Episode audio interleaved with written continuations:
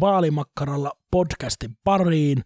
Taas on kutakuinkin viikko vierähtänyt viimeistä sessiosta ja tällä viikolla me puhutaan ei niin hirveän iloisesta asiasta, mutta ehkä sitäkin tärkeimmästä asiasta, eli yksinäisyydestä ja syrjäytymisestä. Tuttuun tapaan täällä on meidän IT-ekspertti ja elämämme valo ja päiviemme ilo ja öittemme riemu, Kajani vasemmisto erikoismies Petja Korkkonen. Miten menee Petja? Mikäpäs menee nyt? Sinun kauniit sanasi aina nostattavat minun itsetuntoani näin kevään kauniina päivinä. Ihannaa, tarkoitin niistä jokaista. Kiitos, tiedän sen. Mutta jottei tämä menisi minun ja Petjan väliseksi flirttailuksi, paikalla on myös vieras puhumassa kanssamme yksinäisyydestä ja syrjäytymisestä. Tervetuloa Leena. Kiitoksia. Sinulla on aika paljon kosketuspintaa tähän yksinäisyyteen ja syrjäytymiseen. Missä kaikissa eri tehtävissä sä oot törmännyt tähän asiaan? No tuolla et, etupäässä päiväkeskuksella, joka on yksinäisten ja syrjäytyneiden paikka, päivätoimintapaikka, että siellä ja sitten myös niin kuin oma elämän kautta, ystävien kautta, että monta ystävää on semmoista, jotka on jäänyt syrjäytynyt ja jääneet yksin.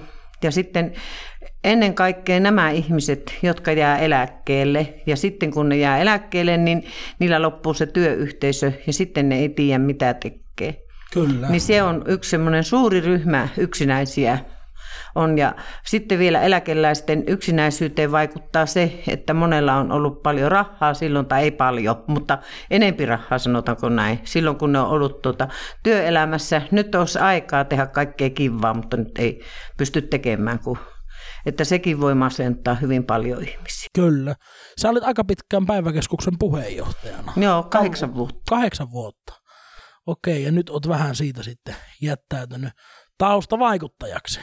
No, en nyt ei ehkä niin taustavaikuttajaksi, että on nyt tässä kohta pari viikkoa taas ollut ihan täyspainoinen aamusta iltaan työntekijä.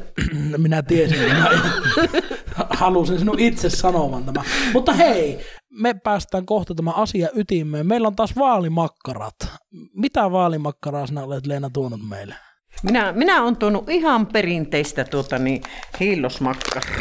Miten no niin. sä oot päätynyt tähän hiillosmakkaraan? Ihan sen takia, kun minun pakasteessa ei muuta ollut. No niin, ja tätähän me ollaan itse asiassa päästy maistamaan ensimmäisessä osassa, eli tämä on jo toinen piste hiilosmakkaralle.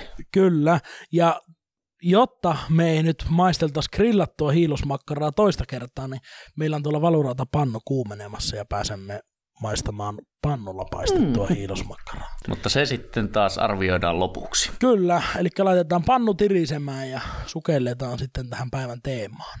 Joo, ja vielä sen sanoo, että miksi minun pakastessa tätä yleensä tämmöistä on, kun minun lapsen lapseni ei syö mitään muuta makkaraa, kuin tämä on ihan oikeaa rillimakkaraa. Muut makkarat ei ole hyviä. Kyllä.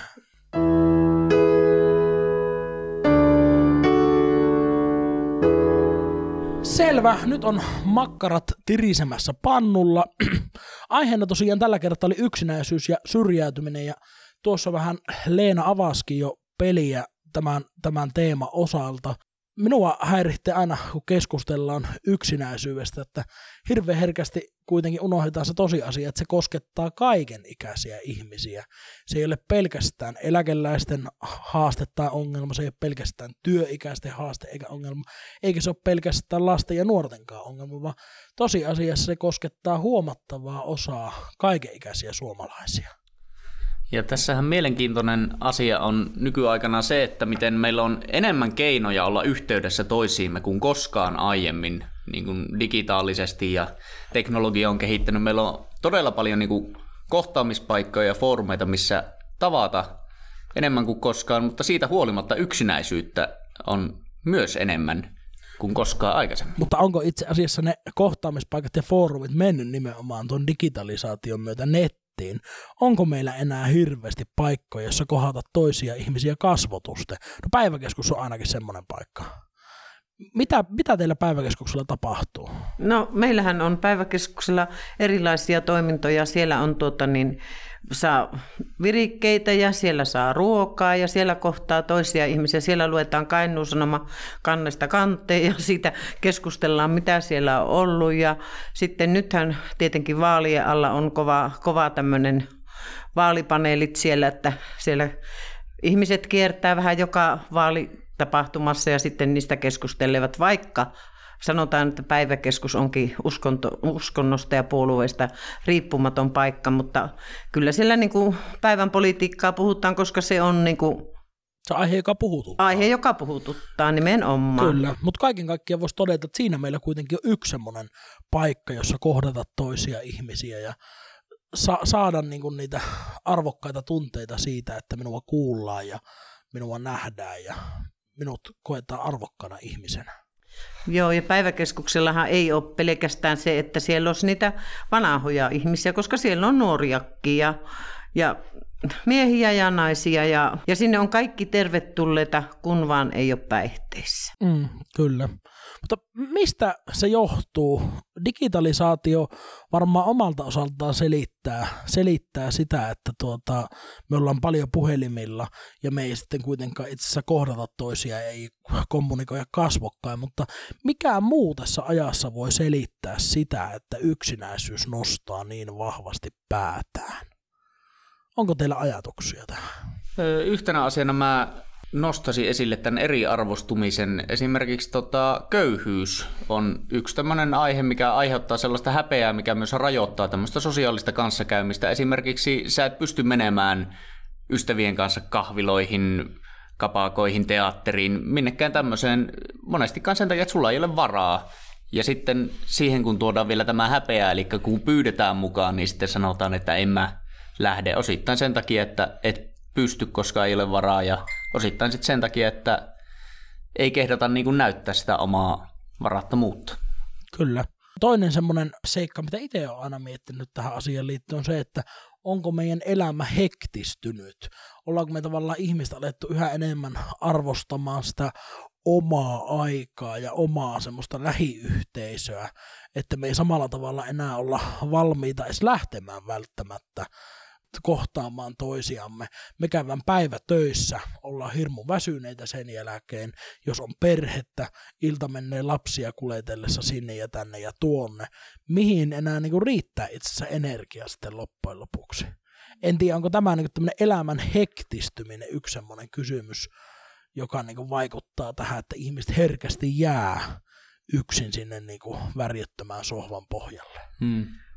Ja tästä tulee mieleen tämmöinen kyläilykulttuuri. Silloin kun mä olin lapsi, niin meillä oli viikonloput oli monesti sellaisia, että lähdettiin perheen kanssa, että hei, lähdetään kylään. Ei soitettu minnekään etukäteen, vaan sitten mentiin. Ja sitten sama juttu oli meillä, että meille saattoi tulla äidin ja isän kavereita kylään, tai sitten niin kuin milloin vaan viikolla tai viikonloppuna yhtään ilmoittamatta. Ja se oli todella niin kuin luontevaa ja tavallista, mutta tämmöinen kyläilykulttuuri ja semmoinen tietynlainen siihen liittyvä yhteisöllisyys tuntuu, niin kuin, että se olisi hävinnyt jonnekin. Niin se on minunkin mielestä ja se on loppunut semmoinen, että ei voi mennä nuin vain kyllään, että pitää soittaa ja pitää sopia viikkoja ennen se aika, että nyt mennään. Ennenhän sitä lähettiin ja mentiin ja niin kuin miettii semmoisiakin aikoja, kun oli lapsikin pieni, niin meillä oli niitä perhetuttuja vaikka kuin paljon. No ei niitä nyt ole, mutta viime pyhän aika oli kuitenkin minulla kiva, kun mulla oli yövieras.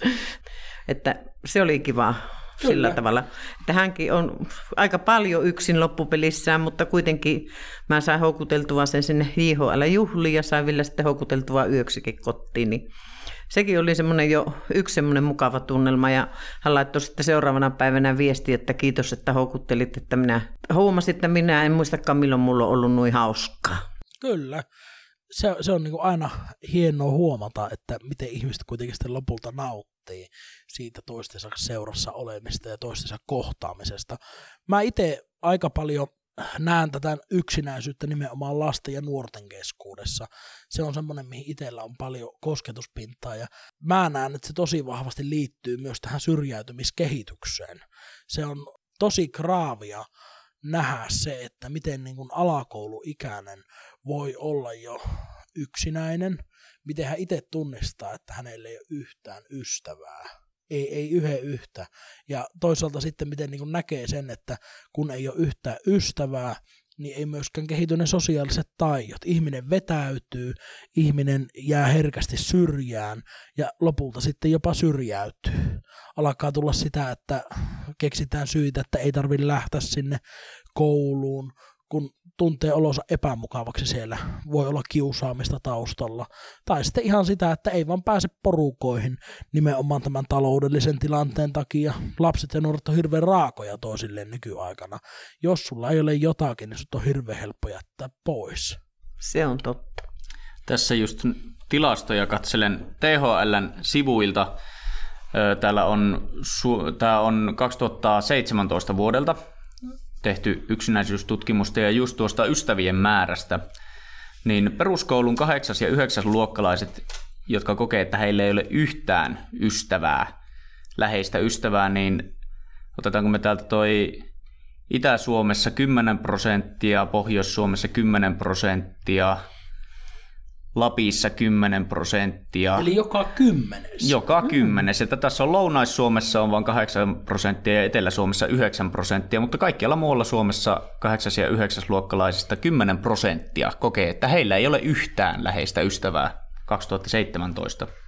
Tämä on minusta tosi hälyttävää, että niin kuin jo noin varhaisessa vaiheessa elämää eletään siinä totuudesta. Ihminen itse tiedostaa sen, että ei ole ystäviä ja on se yksinäisyyden kokemus. Ja tässäkin tilastossa, kun katsotaan lukion ykkös-kakkosluokkaa tai ammattikoulun ykkös-kakkosluokkaa, niin se tippuu vain 9 tai 8 prosenttiin sitten, että se on prosentin heitto sinne tänne. Kyllä. Ja se lähtee itse asiassa tosi varhain jo liikkeelle. Mutta se on siinä mielessä, niin kun, kun miettii nyt, että nyt kun tosissaan käydään näitä eduskuntavaaleja, niin paljon puhutaan, puhutaan erilaista asioista ja puhutaan siitä, että täytyy saavuttaa säästöjä ja täytyy, täytyy säästää ja täytyy pitää valtion talous tasapainossa ja täytyy tehdä sitä ja tuota. Mutta se, että unohdetaan aika monesti se, että ihan pelkästään sillä, että sitä olemassa olevaa rahaa sijoitetaan eri paikkoihin, voidaan saada aikaan kustannussäästöjä. Se, että jos laitetaan panoksia varhaiskasvatukseen, peruskouluun, niin sillä voidaan ehkäistä tutkitusti syrjäytymistä. Ja, ja niin kuin, silti me ollaan itse asiassa koulutusleikkausten tiellä. Tässä ajassa, jossa lapset ja nuoret tarvittis nimenomaan niitä aikuisia, joilla olisi aikaa kohdata, kysyä, että mitä sulle kuuluu, miten sulla menee. Tästä itse asiassa koulutehtävää varten juuri luin. Meillä oli tämmöinen tutkimus, mihin meidän piti tutustua, jossa oli 95 syntyneiden lasten elämänkaarta seurattu 18-vuotiaaksi asti ja tässä oli kanssa todettu, että nimenomaan ne panostukset varhaiskasvatukseen niin luo niitä säästöjä, että siinä vaiheessa, kun mennään nuorisotyöhön ja tämmöiseen, niin sit siinä se on korjaavaa toimintaa jo. Että nimenomaan se panostus varhaiskasvatuksessa niin kun näkyy positiivisesti ihmisten elämässä ja sitä kautta myös valtion taloudessa. Ja kun ajattelee sitä varhaiskasvatusta itsellä, kun on, on lastenhoitajatausta, niin yhä enemmän ja enemmän on menty siihen, että tuota, niin vähennetään että isommat ryhmät, vähennetään väkeä, aikuisilla menee tähän pilipali-hommaan niin kauhean paljon, kun pitää kirjata sitä, kirjata tätä, kirjata tuota, jotka pannaan sinne hyllyyn ja sitten ne siellä on. Niitä ei sitten sen kummemmin tarvita, eikä niitä kukka enää tarvita. On sitä ja tätä ja tuota hienoa suunnitelmaa, jotka ei sitten pysty toteutumaan, kun on aina henkilöstöä pois tai on sitten vähemmän henkilöstöä. Ja mikä on, mikä on pahinta sitten nykyisessä tässä päiväkotielämässä jo tämä, että on, on näitä huolenharmaita lapsia, joita ei sitten kukka edes oikeastaan noteraa, että niillä alkaa jo se syrjäytyminen ja se huono olo siellä ihan, ihan pienestä asti. Ja ne vaan pyörii siellä toisten joukossa murheissa ja sillä tavalla, että kellä ei ole oikeastaan aikaa puuttua eikä panneutua niihin. Ja sitten se jatkuu siitä kouluun ja sitten se jatkuu läpi elämän. Sitten se jatkuu jopa työelämään. Kyllä, kyllä. Eli itse asiassa tähänhän asiaan ei ole oikoteita onneen, vaan me tarvitaan lisää tekeviä käsiä varhaiskasvatukseen – lisää niitä kohtaavia aikuisia perusopetukseen? Onko ne sitten, että opettajilla on enemmän aikaa siihen kohtaamistyöhön muuhun kuin opettamiseen, vai onko ratkaisu se, niin kuin jossain päin Suomeen ollaan tehty, että ollaan tuotu nuoriso kouluun, ollaan tuotu psykiatrisia sairaanhoitajia kouluun, mutta joka tapauksessa ollaan tuotu sinne koulun arkeen niitä aikuisia, joilla ei ole kiire. Se, se on varmasti yksi niin semmoinen ihan miettimisen arvoinen asia. Ja toki huomioarvosta on myös se, että perheet ja se, että miten niin perheessä voidaan, niin se on loppujen lopuksi aika merkityksellistä ihan se, että miten perheiden toimeentulo muodostuu, mutta se myös, että miten niin perheet voi voidaanko siellä perheessä hyvin, onko siellä ihmissuhteet kunnossa, riittääkö siellä voimavarat siihen kasvatustyöhön, yhdessä olemiseen, elämän kokemiseen. Ja niin kuin nykyaikaan ajattelee, että on, joka ikiselle asialle on oma tekijänsä kuitenkin. On kaikki, kaikki nämä portaat, on, on erityislastentarhaopettaja, on erityisavustajia, on, on psykologia, on koulupsykologia, on kaikkea tämmöisiä. Että että niin kuin on koulutukseltaan olevia viisaita ihmisiä paljon, mutta kun niillä on niin isot työtaakat, että ei ne jouva kuin läpihuutojuttuna sen käsittelemään sen yhden lapsen osuuden aina. Että se pitäisi olla sieltä tarhasta sinne ihan kouluun ja mieluummin kakkos-kolmosluokalle asti se semmoinen hyvä ihmis, yhteys tai kontakti, niin silloin se, niin kuin se pelastettaisiin ainakin se lapsi tai ne lapset, ketkä on niin kuin siellä syrjäytymisessä. Ja se, että vanhemmilla menee siihen työhön nykyään paljon enempi aikaa ja kaikkeen tämmöiseen muuhun, niin niilläkään kun ei ole aikaa sitten pysähtyä niitä lapsia sillä tavalla huolehtimaan, tai huolehtimaan, en sano mm-hmm. sitä, se on väärä sana se huolehtiminen, mutta kuuntelemaan, sanotaanko näin, niin se on sitten semmoinen. Niin, nimenomaan se kohtaaminen. Niin, ja se kuunteleminen. Mutta se ei pelkästään niin sinne, toki nämä, niin kuin ollaan todettu, nyt varhaiskasvatus, perusopetus on tärkeitä. Myös toinen aste nyt näiden koulutusleikkauksien jäljeltä on lähiopetustunnit mennyt niin vähäksi, että kyllähän ne nuoret on siellä tosi yksin. Ja ammattikorkeakoulu yliopistomaailmassa kanssa. Hirveät paineet siitä, että täytyy valmistua määräajassa, täytyy saada asiat tehtyä.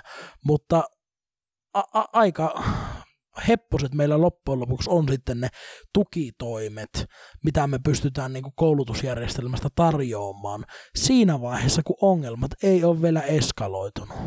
Ja tähän niin minusta kiteytyy tällä hetkellä lasten ja nuorten tämmöisessä kasvatustyössä se suuri ongelma, että meillä on hirveästi luotu palveluita ja meillä on hirveästi työntekijöitä, jotka tekee töitä niiden lasten ja nuorten kanssa, joilla on paha olla sinne on niin selkeästi lähdetty panostamaan, mutta se on tehty sen kustannuksella, että niitä työntekijöitä, jotka tekee massojen kanssa töitä, niitä, jotka tekee sitä niin sanottua ennaltaehkäisevää työtä, niin niitä ei olekaan enää yhtä paljon. Eli ikään kuin kärjestään tilanne on se, että asioiden täytyy ensin mennä päin pyllyä, että saat apua. Kyllä, se ja, on ihan totta. Ja se ei ole niin millään tavalla minusta järkevää. Entäs ikäihmisten yksinäisyys, se on ollut nyt paljon framilla ja Aivan syystä. Joo, ja just tämä, että sukulaisillakaan ei ole esimerkiksi kovin usein aikaa töiden takia ja välimatkojen takia niin kuin vierailla siellä omien vanhempiensa tai iäkkäiden sukulaisten luona, niin mitäs tälle, onko teillä jotain hyviä ratkaisuideoita tähän? No se olisi ainakin semmoinen asia, että ne pitäisi ensiksikin saada sillä tavalla jostakin asioista että niitä lähtisi pois omasta kotoa, koska se on se kaikista semmoinen, että se oma koti voi olla hyvä paikka, mutta se voi olla myös monelle, sanotaanko vaikka niin kuin vankila, että se ei pääse sieltä sitten mihinkään. Mutta mikä on se sitten se ratkaisu siihen, että miten ne sieltä saadaan ja löydetään ne kaikki yksinäisemmät, että puskaradio on hirveän hyvä ja tämmöinen, että jaetaan tietoa erilaisista, mihin voi ihmiset lähteä ja muuta. Mutta sitten kun on vielä semmoisia eläkeläisiä vanhuksia, jotka on vähemmän, että ovat huonokuntoisiakin, että eivät enää sitten niin hirveän hyvin pääse liikkeellekään, niin ne jää sitten kyllä sinne, että ihan oma onnensa nojaa, että, että niitä pitäisi jotenkin, jotenkin saada se semmoinen enempi tuommoisia päiväkeskuksen tapaisia paikkoja ja enempi semmoisia, johon, jotka on aika neutraali paikka tulla, että se mun on, on tietenkin seurakunta vettää aika paljon mm. ja se on ihan hyvä asia niille ihmisille, jotka siellä seurakunnassa niin kuin haluaa olla ja se antaa, mutta sitten tuota, niin kuin tuo, tuommoinen että kaikille ei ole se paikka sitten. Kyllä. Ja se on itse asiassa aika tyrmäävä se tilasto. Yli 65-vuotiaista kolmas osa kokee ajoittaa yksinäisyyttä. Ja tämä näkyy tuolla kentällä esimerkiksi hoitotyössä tosi paljon. Ihmisiltä ho- hoitotyöntekijöiltä, jotka tekee kotihoitoa, niin kuulee sitä, että miten ne ihmiset on siellä kodeissaan yksin. Se on minusta tosi huolestuttavaa, että ihmiset on nimenomaan, vaikka pidetään arvokkaana sitä, että he saavat asua mahdollisimman pitkään kotona, niin he on itse asiassa tosi yksin siellä kotona, ja siitä on osalle, ei kaikille, osalle tullut jopa vankila. Että kyllä meidän niin tässä ajassa pitäisi myös miettiä sitä, että miten me voidaan saada nämä ihmiset kohtaamaan toisensa. Ja yksi semmoinen oivallinen ratkaisu olisi tämä ikäihmisten yhteisöllinen asuminen se, että jokaisella olisi oma asunto, mutta sitten jos yhteiset sosiaaliset tilat, jossa kohdata toisia, jossa viettää aikaa toisten kanssa, jossa ruokailla yhdessä, jossa voi vaikka saada jalakahoijon siinä ja samalla seurustella muiden kanssa, jotka jonottaa jalakahoittoja, vahata kauniita ja rohkeita ja ihan elää semmoista arkielämää, kohdata toisia ilman sen suurempaa syytä. Joo, tähän, tähän teen semmoisen pienen mainoksen, että tuo Arvola koti on semmoinen paikka Kajanissa, jossa on, on vanhuksen turvallinen ja hyvä elää ja olla, että siellä on omat asunnot ja siellä on yhteiset tilat, siellä on ruokapalvelut, siellä on terveyspalvelut, siellä on kaikki. Että, tota, että siellä vierailen melkein viikoittain. Että tuota, se, on, se on minusta semmoinen paikka, että semmoisia asumismuotoja ja semmoisia tukimuotoja lisää. Ihmiset pystyis asumaan tavallaan niin kuin omassa kotona, mutta kuitenkin niillä on se yhteisöllisyys ja se, se että tuota, siellä pystytään olemaan yhdessä ja tulee ne Silloin kun on hätä, niin tulee apua. Kaveritoiminta on myös tämmöinen, mikä ikäihmisille on monesti suunnattua, missä tämmöiset vapaaehtoiset Niille etitään tämmöisiä yksinäisyydestä kärsiviä niin kuin vanhuksia kavereiksi, että ne käy sitten niiden kanssa tekemässä, tekemässä jotakin yhdessä puuhastelua, yhdessä ulkona tai mitä nyt vaan onkaan. Ja sitten siitä monesti, mitä nyt radiossa kuuntelin, niin muodostuu sitten aikanaan ihan aito oikea mm. ystävyyssuhde, niin tämmöisen kaveritoiminnan lisääminen myös tuonne pienemmille paikkakunnille ja syrjäpitäjiin olisi mun mielestä erittäin hyvä toimenpide ne ylipäätään kaikki toimenpiteet, jossa me saadaan ihmiset kohtaamaan toisensa ja olemaan yhdessä toistensa kanssa. Ja toisaalta myös se tosi asia on nostettava esiin, että vaikka meidän jokaisen vastuulla on se, että me kannetaan huolta toisistamme ja pidetään huolta toisistamme, niin kyllä meillä myös yhteiskunnassa täytyy olla palvelu, palvelujärjestelmässä semmoisia rakenteita, jotka tukee sitä kokemusta sitä hyvästä ja laadukkaasta elämästä ja joissa niin kuin jää aikaa myös sille kohtaamiselle. Okei, tässä ollaan nyt aika, aika kattavasti lyhyen aikaan käyty läpi tätä yksinäisyyttä, syrjäytymistä, mutta kaiken kaikkiaan kaiken voisi varmaan tiivistää siihen, sanokaa jos olette eri mieltä, tiivistää siihen, että meillä pitäisi olla enemmän aikaa olla ihmisiä toisillemme, meillä pitäisi enemmän olla mahdollisuuksia kohtaamisiin, meillä pitäisi olla enemmän semmoisia kohtaamisen paikkoja, ei välttämättä päiväkeskuksen tyyppisiä paikkoja pelkästään, vaan semmoisia paikkoja, joissa jokainen tulisi kohdatuksi, arvostetuksi ja huomioiduksi. Olipa sitten lapsi tai nuori, olipa työikäinen, olipa ikääntyneempi, mutta joka tapauksessa syntyisi sitä vuorovaikutusta muunkin kuin puhelimen tai tietokoneen välityksellä.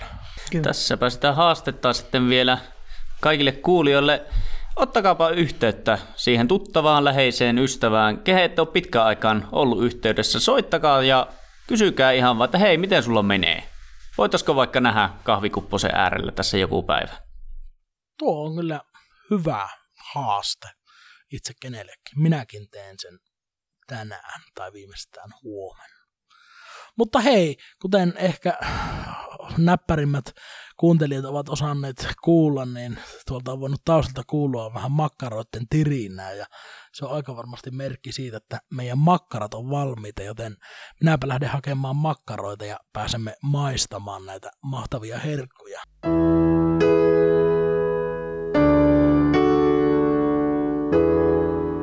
No niin, tänne on tämmöisiä ehkä himpun verran, sanoisinko, että rasvasiakin hiilosmakkaroita ilmestynyt syötäväksi. Kyllä. Saattua hiilosmakkaraa. Mitä tummaa Petja? No, grillattunahan tämä toi silloin minulle kesämuistot ja mökkisaunat ja mitä muuta se toikaan mieleen, mutta pannulla paistettuna niin lapsuus ja pottumaito ja pannulla paistettu makkara. Oho. Mitä, mitä Leena itse on No, mulla tuli, tulee kanssa aina, kun pannulla paistaa, niin lapsuus mieleen. Että kotona oli riisipuuroja, rilli, tai ei ollut rillimakkaraa silloin, kun lenkkimakkaraa paloi. Mm. Ainahan se on hilosmakkara hyvä. Kyllä. Mm. Tämä on varmaan aika perinteinen vaalimakkara ja nyt on jo huomattavista, kun kahdella kerralla ollaan jo vaalimakkaralla podcastissakin saatu nauttia näitä hiilosmakkaroita, niin nämä kyllä puhuttelevat ihmisiä. Vielä kaksi kertaa uudestaan, niin se on jo bingo. Ah, näin siinä käy. Mutta hei, kiitos Leena, että pääsit meidän mukaan. Tässä on paljon ajateltavaa itse kenellekin, kuinka me luodaan semmoinen yhteiskunta, jossa nimenomaan nähdään arvo myös siinä kaikessa työssä, joka tähtää elämänlaadun kohottamiseen ja nostamiseen ja semmoisen yhteiskunnan luomisessa, jossa meidän ei tarvitsisi puhua asioista kuin yksinäisyys ja syrjäytyminen. Kiitos myös Petjalle. Kiitos. Kiitos. Ilo olla luonanne. Ilo katsella, kun syöt makkaraa. Mm. Ilo olla näin läsnä teidän kanssanne. Näinpä. Meidän seurustelemaan tänne ja syömään näitä makkaroita. Palataan asiaan. Kiitos. Kiitos. Kiitos.